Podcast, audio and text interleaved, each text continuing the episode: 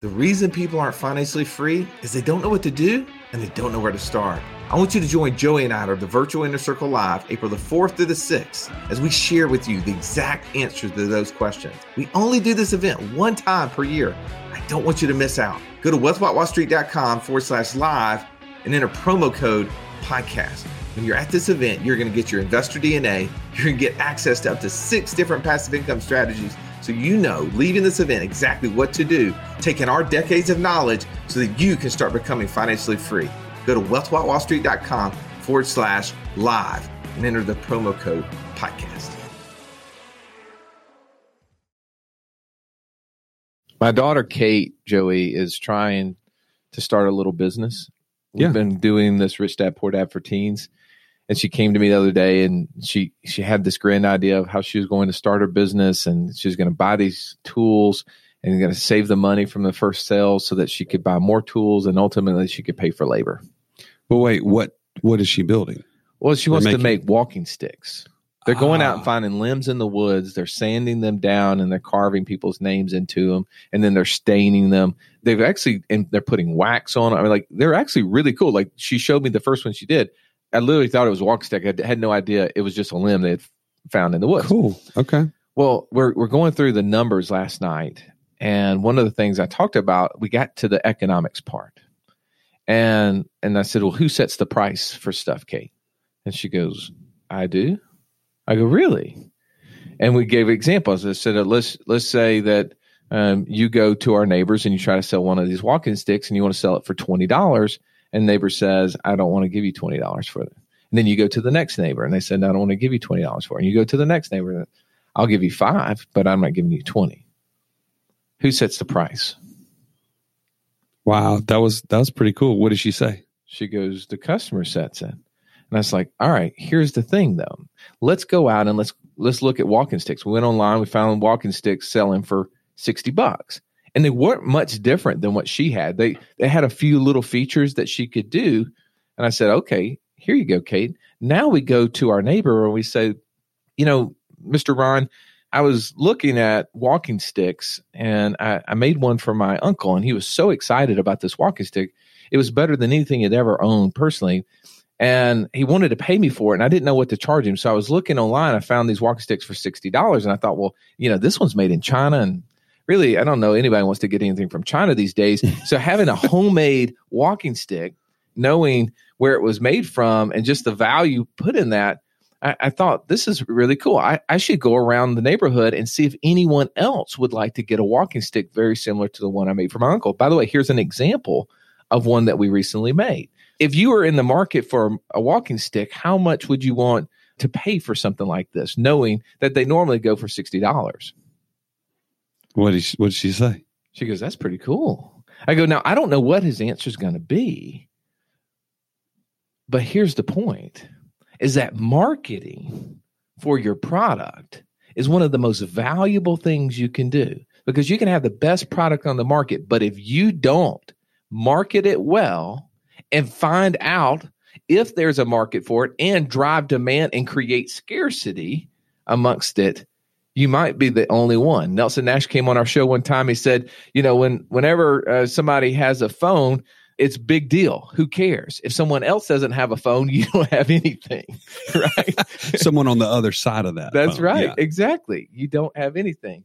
So I, I think about that in light of our interview today with Steve Woessner. Yeah. And ah, here's the thing about it you tune into this show every week to learn ways to grow passive income outside of Wall Street. What are the strategies? What are the tactics? What are the, the places in which maybe you've never heard of before? And guess what?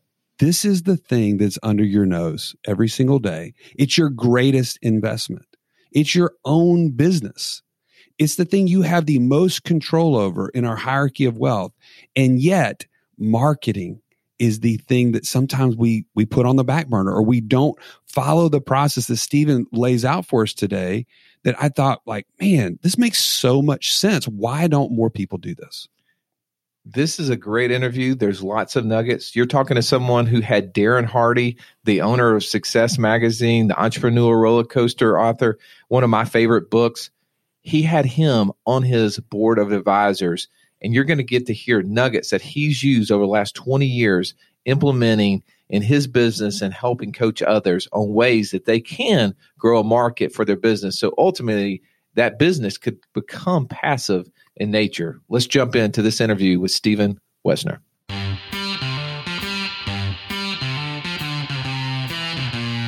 Welcome to the Wealth Without Wall Street podcast, your guide to understanding how to get out of the Wall Street rat race and start your own mailbox money lifestyle. Now, don't let these handsome Southern draws fool you. These financial minds are teaching our country to enhance savings, increase cash flow, and create passive income, all without the help of Wall Street. Are you ready to break through? Now, here are your hosts, Russ Morgan and Joey Murray. Are you looking for ways to implement ideas, get exposure to new ones, and be surrounded by people on the same journey as you? Joey, where can they go to do that? Go to wealthwithoutwallstreet.com forward slash community. You can join for free today. Welcome into the show. We are in for a treat. We have Stephen Woessner as our guest today. Stephen, welcome to the show.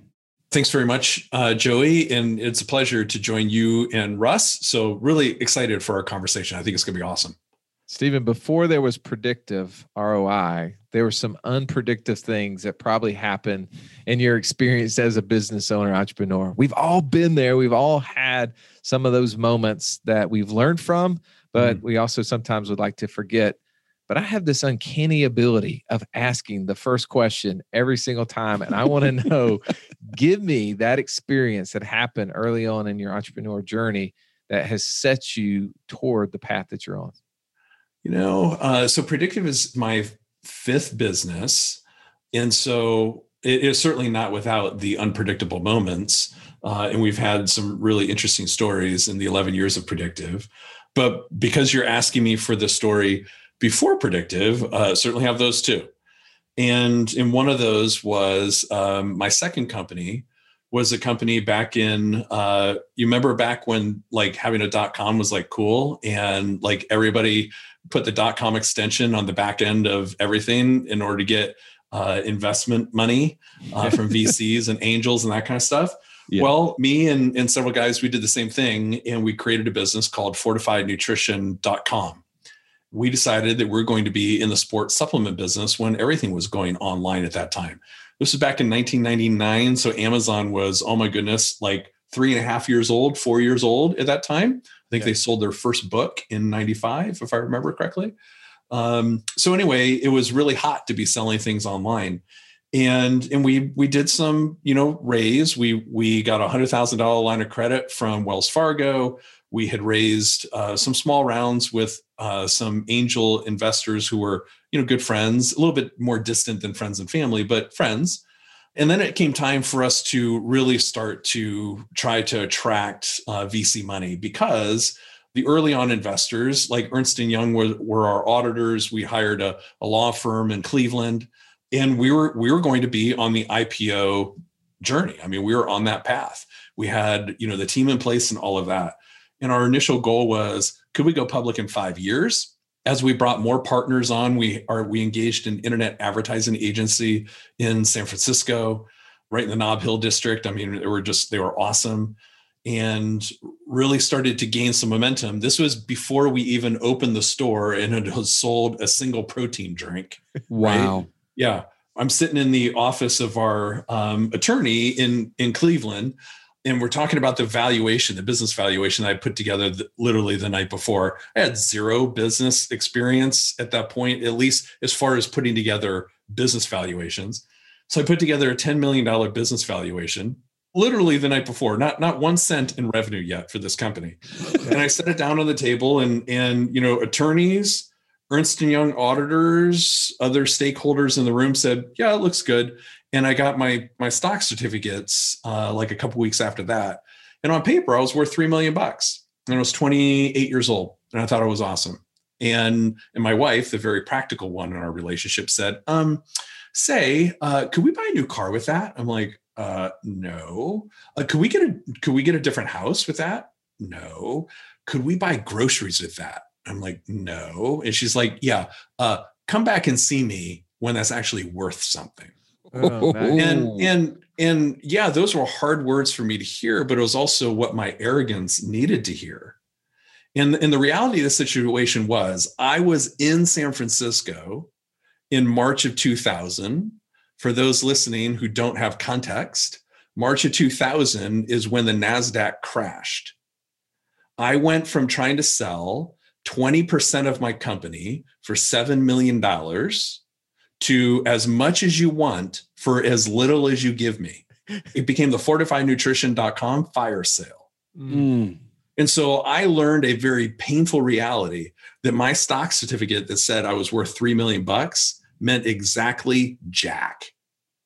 And so, you know, the business lasted for another maybe year or so, kind of on life support. I think we made it all the way through May of 2001, uh, just before 9 11. We would not have survived uh, the economic recession that followed uh, the tragic events of 9 11. We just didn't have the cash position.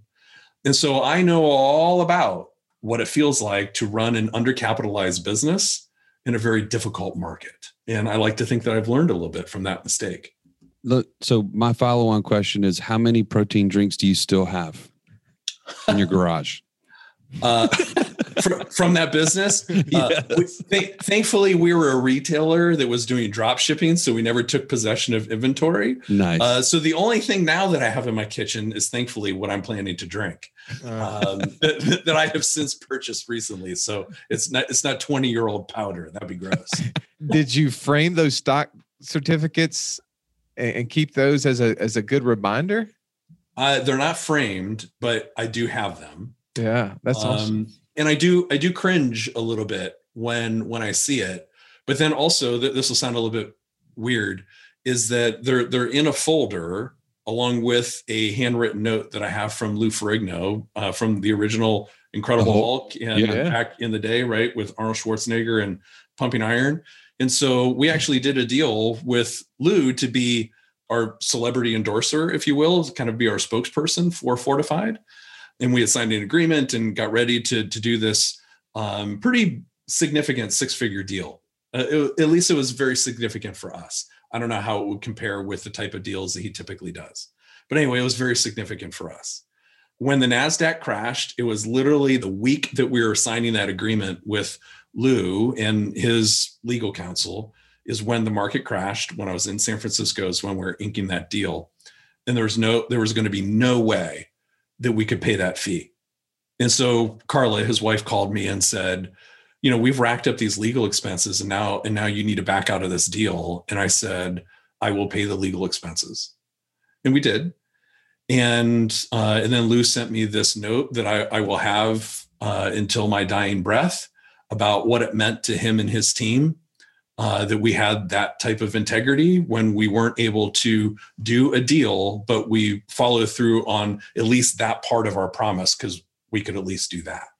Oh wow. Um, so I learned, I learned, yeah, I learned some pretty valuable lessons with that. And, and then later, my business partner, who also happens to be my cousin, uh, went to the Arnold Classic, Classic, excuse me, in Columbus, Ohio, that next year, and walked up to Lou. He was a spokesperson for Europa Sports at the time as well. Walked up, introduced himself. Hi, Lou. I'm I'm Dean Bacopoulos from Fortified Nutrition. Uh, I'm sorry that that you know deal didn't work out. And immediately, the first words out of Lou's mouth were, "How's Steven?" and like talk about an affirmation of making the right decision.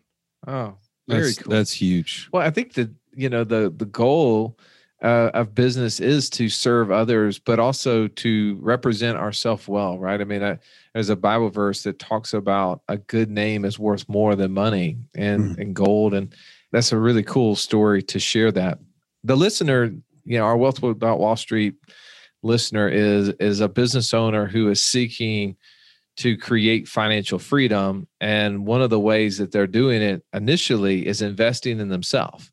Mhm. And I, I love the fact that your business, Predictive ROI, is all about helping business owners invest in themselves to create what you would call a predictive result. So, kind of walk me through how did you get to this model? How did you come up with the idea?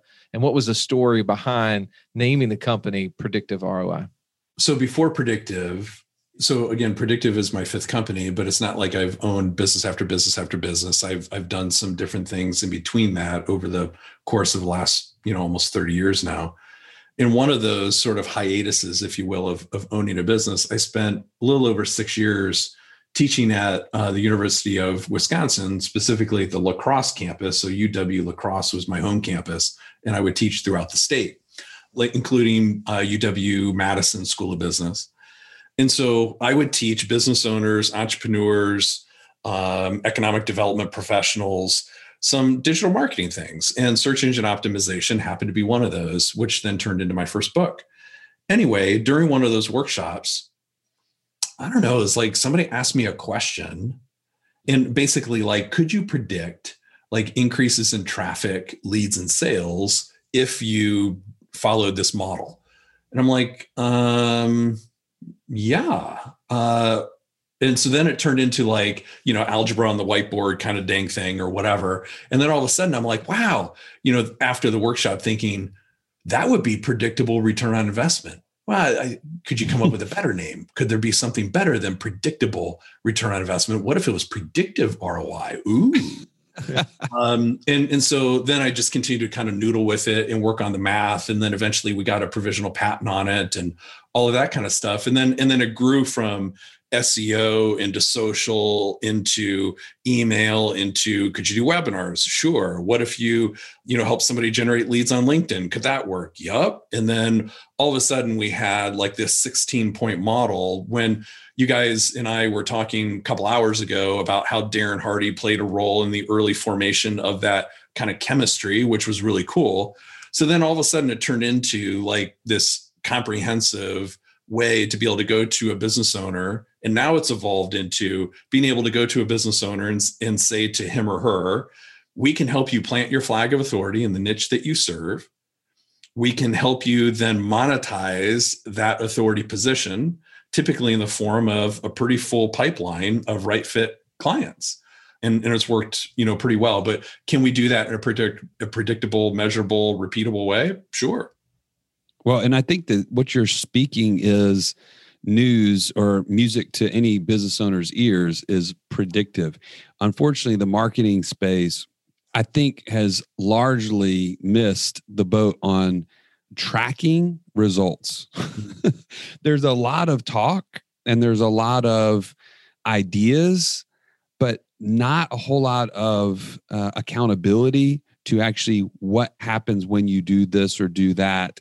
And so I, would love to hear, you know, how you're able to do that for hmm. business owners. Like, how are you able to basically say we're going to do X, Y, and Z, and it's going to equal one, two, and three, if that, if you will. If it's all right, can I get you to hold off on that answer? Because I think he always does this to me. Well, Steven. you skipped ahead for a second. I, I feel like, uh, yes, that is a problem, right? I feel like that we're business owners aren't tracking well enough. Um, and the marketing professionals that are helping them are not helping them see the ROI on their return. But there's a lot of struggles that people have because Stephen, in your years, you've been uh, you've had predictive for you said 11 years. Is that correct or 13? 11. 11. In that 11 years, there's a probably a very common story that that your typical customer, client, however you refer to them, what they're dealing with. And I, I know that when you say this, 90% of our listeners are going to be just nodding their head. But I want to like address that before we get to your question, Stallion. Fine. I'll just I'll just wait. So would you mind sharing what is that typical problem that the person that comes to you is dealing with and they're expressing to you and you probably gotten it written down, you you know everything that there is to know about it but let, let's break that out. I want to hear about that because I think that in of itself is knowing that other people have similar problems than you do creates opportunity for advancement. There's several, and and we we can cover as many as would be helpful for your audience. Uh, typically, what ends up happening is early in those conversations, I say something like, "Tell me a little bit more about your business, high level." Then we go eye level, but tell me a little bit more about your business, high level, just so I have some context once I understand like what the business does or is doing, then then I say, tell me about your client avatar. Tell me about your ideal client. Well, and then it's done. right? So when when when somebody can't say, "Tell me about your ideal client," and we say, "We work with agency owners, coaches, and consultants." When somebody answers the question by saying, "Well," and we start to hear a him and haw, well, you know, last year we did this really cool campaign with this pharmaceutical company. They were an awesome client. And then today we're working on this real estate thing. And then, you know, a couple years before that, we were deep in the banking industry. That was awesome. And we're thinking about getting into healthcare or maybe insurance.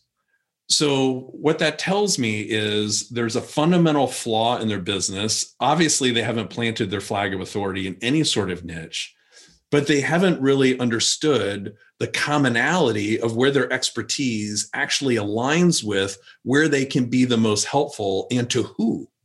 Okay, so why is that? Why haven't they planted a flag? What's what's one of the biggest reasons you find? Okay, well, let's take it back to when most people start their business. You know, most people when they start their business, and when when I had the honor to have you guys as guests on my show, we talked about that foundation. The very first foundational step in that pyramid that you guys described was cash flow. And early on in a business, most businesses don't have it. Right. So what ends up happening is they know, they know that when that person walks through the door or sends them an email or calls them or something and says, Hey, I've got this big bag of money and I know that I'm not the right fit client for you, but you're struggling to make payroll. How's about I give you this project? And when you are struggling to make payroll and you are, you know, potentially going to have to let people go, you know you should not take that money. And not because you're going to be stealing the money or doing something nefarious with the money or anything like that, but you know that that client at some point you're going to go sideways with that person. And yet you say yes anyway. And so every single business owner has been there every single business owner has worked for a client knowing that they shouldn't and instead they should double down in this particular area the last place that they got success and so most business owners unfortunately are aimlessly wandering through the wilderness to try and figure out who their ideal client is so then when somebody like me says well let's develop some thought leadership around your ideal client avatar they have no idea mm. typically who that client avatar or who that client is. Well, so you said for yourself that you're working with coaches, consultants, and agencies. Mm-hmm. At what point in time, though? I mean, bef- there was a time that you probably didn't have that down, right? Of course. Yeah. Of course. But what what was it for you that helped you find your avatar? this goes back to your first question, the painful moment, and we'll take it into predictive. Is that okay? Yeah. Enter 2013. And uh, so Darren Hardy was on our board of advisors. And I mentioned that to you guys uh, during one of our recent conversations. And in helping us build out an event that I arrogantly had titled Predictive ROI Live. And I had done a deal with the Ritz Carlton in Orlando, Florida, the Grand Lakes uh, hotel. Uh, the Ritz Carlton Grand Lakes is what I should say. Uh, that's the formal name of the hotel. And at the end of January 2014, so I think it would have been January 29th, 30th, 31st, and like February 1st or some dang thing, uh, four days, I had guaranteed 1,000 room nights. Yeah, 1,000 room nights. It's a 325 room hotel. I had signed a contract with the Ritz Carlton and I basically leased out the entire hotel, including some ballroom space, catering, and all of that. It was an operating budget of $2 million. Gary Vaynerchuk was going to be a speaker. Darren, of course, uh, Avinash Kaushik, digital marketing evangelist at Google, Scott McKain, Don Yaeger. I mean, an A list and little old me as speakers. Okay. For a ballroom with 350 people every single time that I got together with Darren, which was often, he would always ask me the question, why would anybody want to come to this thing? I'm like, what are you talking about? Why would anybody want to come to this thing? Why would they not want to come to this thing? He's like, Stephen, you're charging $8,000 a seat. Why on earth would anyone want to come? And I'm like, because they're going to hear you and Gary and Scott and Don. He's like, look, no offense to, you know, all of us speakers but you're crazy. Mm. That doesn't make any sense at all. Who is the ideal person to come to this? I'm like, business owners. He goes, Oh my gosh, seriously, that's a horrible answer. and I go, What do you mean it's a horrible answer? He goes, Stephen, uh, business owners is too broad, it's too generic. It doesn't make any sense to anybody. So, no, like not business owners. Who would come to this and why? Every single time I talked to him, he'd ask me that, and I couldn't answer the question. And so when we opened the doors to sell the seats, we sold three. Oh my goodness. It's going to be a pretty intimate meeting, as you might imagine, three people in a room with 350 seats. So candidly, we had to cancel the event five months out.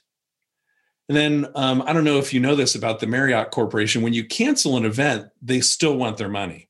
Good. Mm, right imagine so that. you know i got i got a letter that said hey super sorry that that didn't work out oh gosh how awful hey by the way here's your invoice for $160000 so i was able to get the $60000 in broccoli voided because you know we're six months out before having to order 60 grand of food Right. but predictive roi paid $100,000 out the door for the event that we didn't have, and we lost $2 million in opportunity.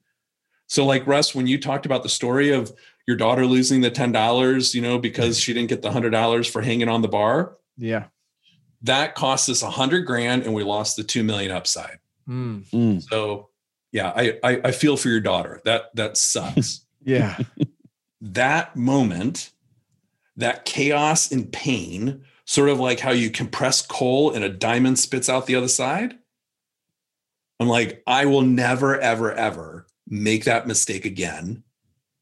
And shortly thereafter, we became members of the Agency Management Institute. I'm like, oh, hey, we can be helpful to agencies. And we started doing some work with agencies. And then when we launched our podcast, which was almost six years ago now, five and a half years ago, back in May of 2015. We had a lot of speakers and coaches as guests on our show. I'm like, hey, we can be helpful to these people and consultants. And it grew out of that. And now we have total clarity. And again, when you think about that, that goes into your question, Joey. It allows you to start creating a plan, an action for who that person is. So, Joey, you want to refresh him on the question that you asked?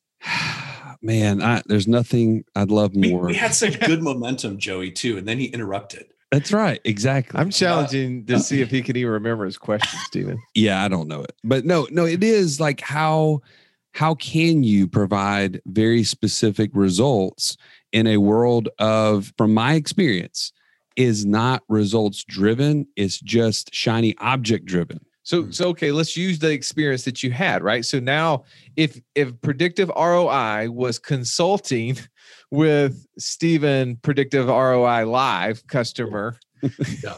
seven years ago, Right. what would you have done to help ensure the result of having 350 people sit in the? Oh, in the- there's no way to like turn that into a good idea. J- j- just, just to be clear. That's a dumpster fire. It, it is a dumpster fire on top of a grease fire wrapped up in a nuclear bomb sent out into orbit someplace. That is a horrible, non savable idea, to be clear. okay. However, to the essence of your question, like if a business owner comes to us, like we have these conversations, you know, nearly every day and says, Hey, I run this type of consultancy, or I'm this kind of business coach, or I've got this agency that specializes in this type of offering. How could you help us, to Joey's point, in a predictable, repeatable, measurable way? So then, after the conversation around Avatar, and we help them gain clarity around that, then we help them. The next step would be we help them build out a Dream 25. Like, who are the 25 companies you would most like to serve, Mr. or Ms. business owner? And then that person would say, Gosh, I need some help. I honestly don't know. Okay, awesome. So our team will help you map that out. And so then we build out a list of Dream 25 prospects. Does this fit?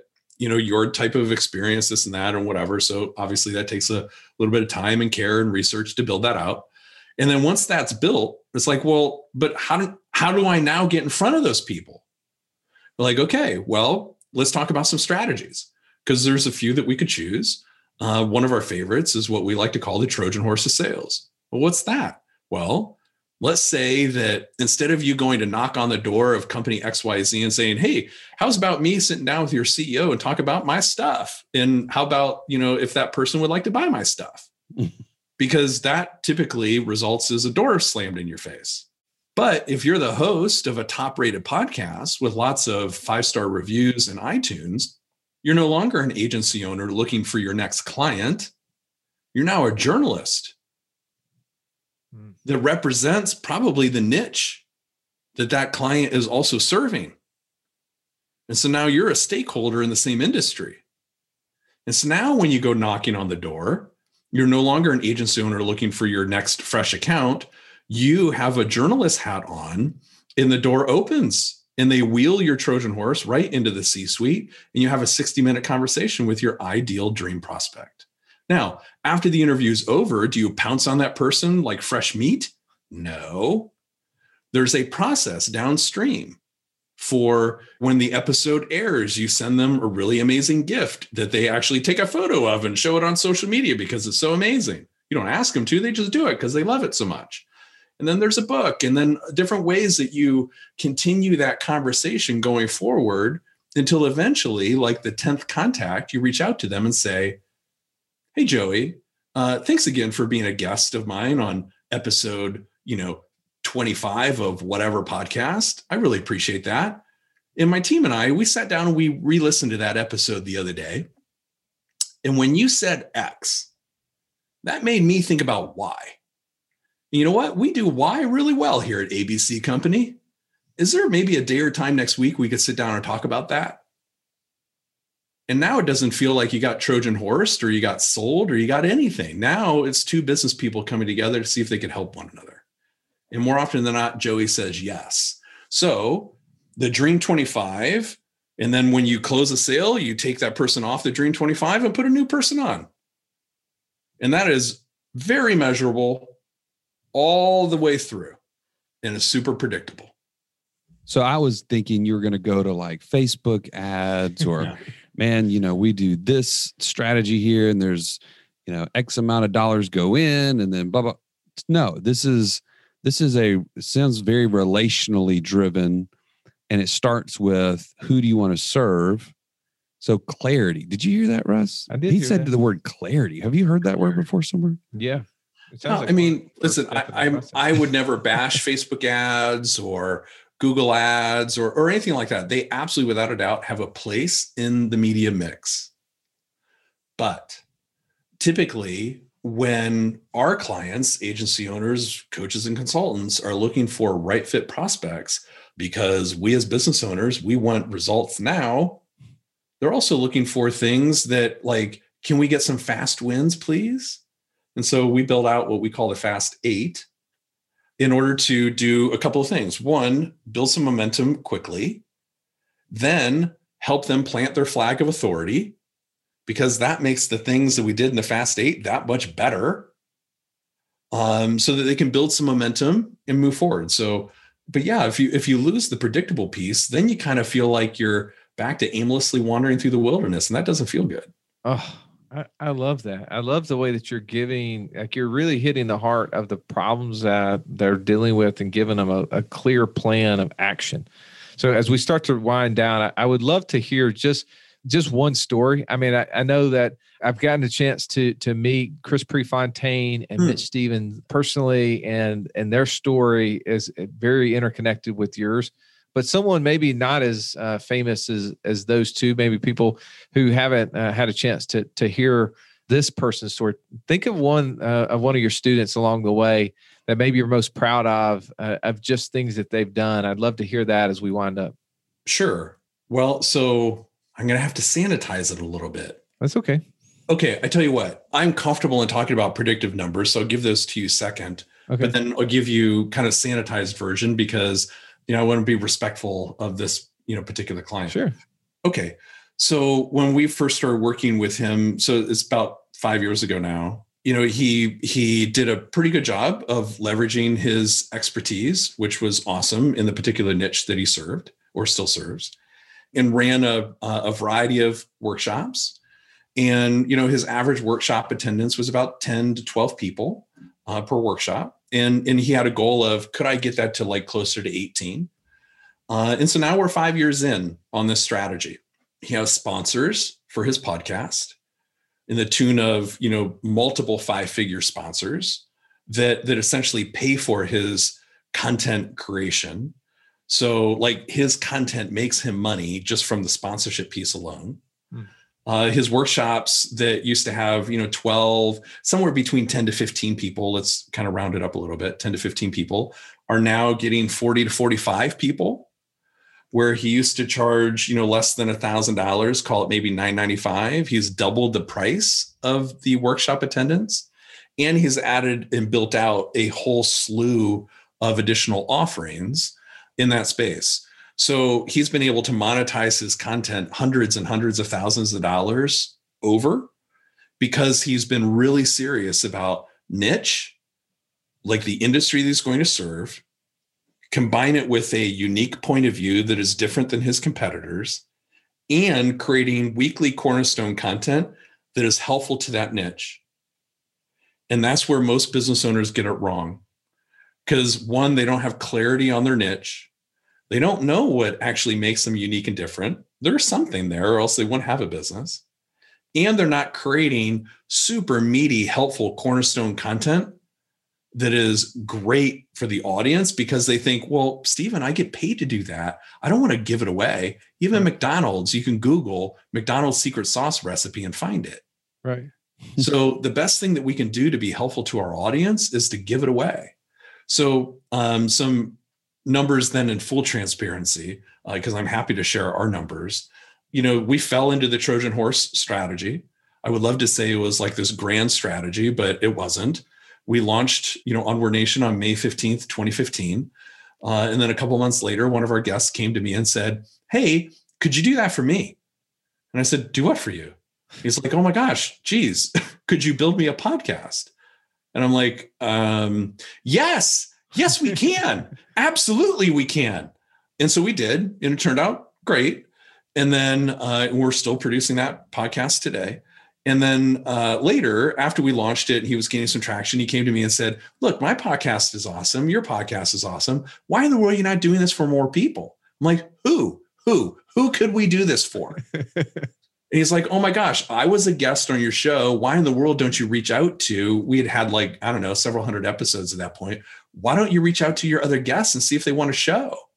I'm like, that is awesome. So one one Sunday in 2015, I sent out 23 emails, 14 people got back to me and we sold six.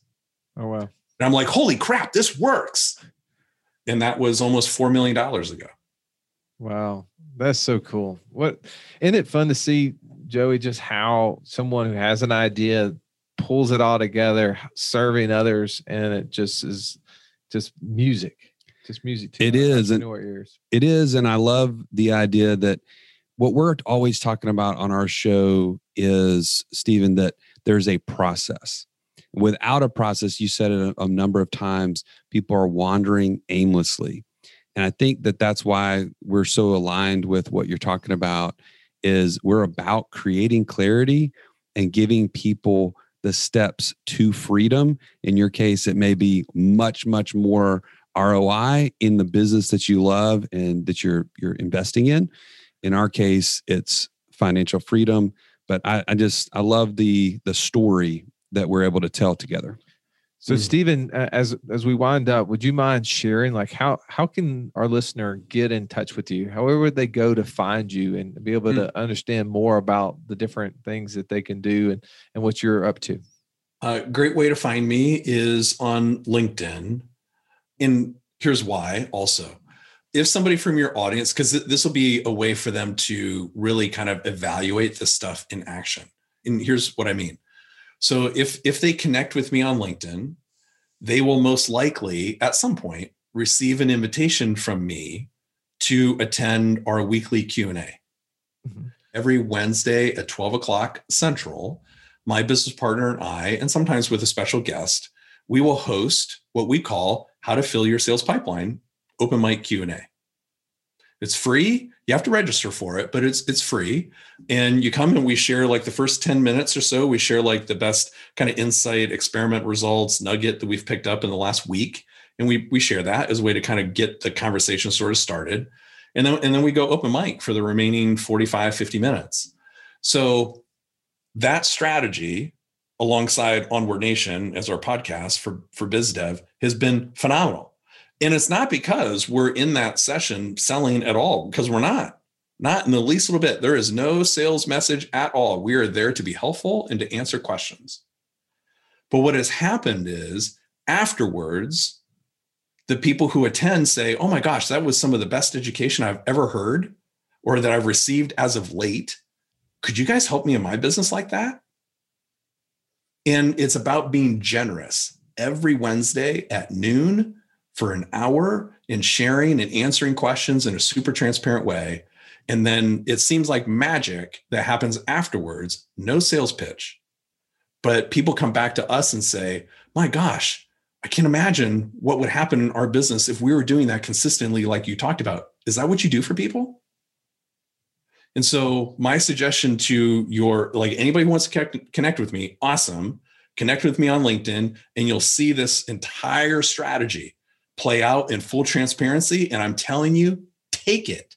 You'll get the emails if you decide to register. You'll see everything that we do in full transparency. Take it, apply it, use the strategy for your own business benefit with your audience. Very cool. Well, That's we'll so make awesome. sure we get your LinkedIn profile in the show notes. Stephen, thank you so much for coming on and sharing such amazing value with our audience today. And uh, thank you for being a part of our community as well. So people could message you in there as well. Is that is that cool? Of, of course, absolutely. Awesome. Well, as always, thank you for listening. Have an amazing day, and we'll see you on the next episode. This has been the Wealth Without Wall Street podcast. Don't forget to subscribe to the show to break free of the Wall Street mindset and begin building wealth on your own terms in places you understand so that your wealth will never run dry. See you next episode.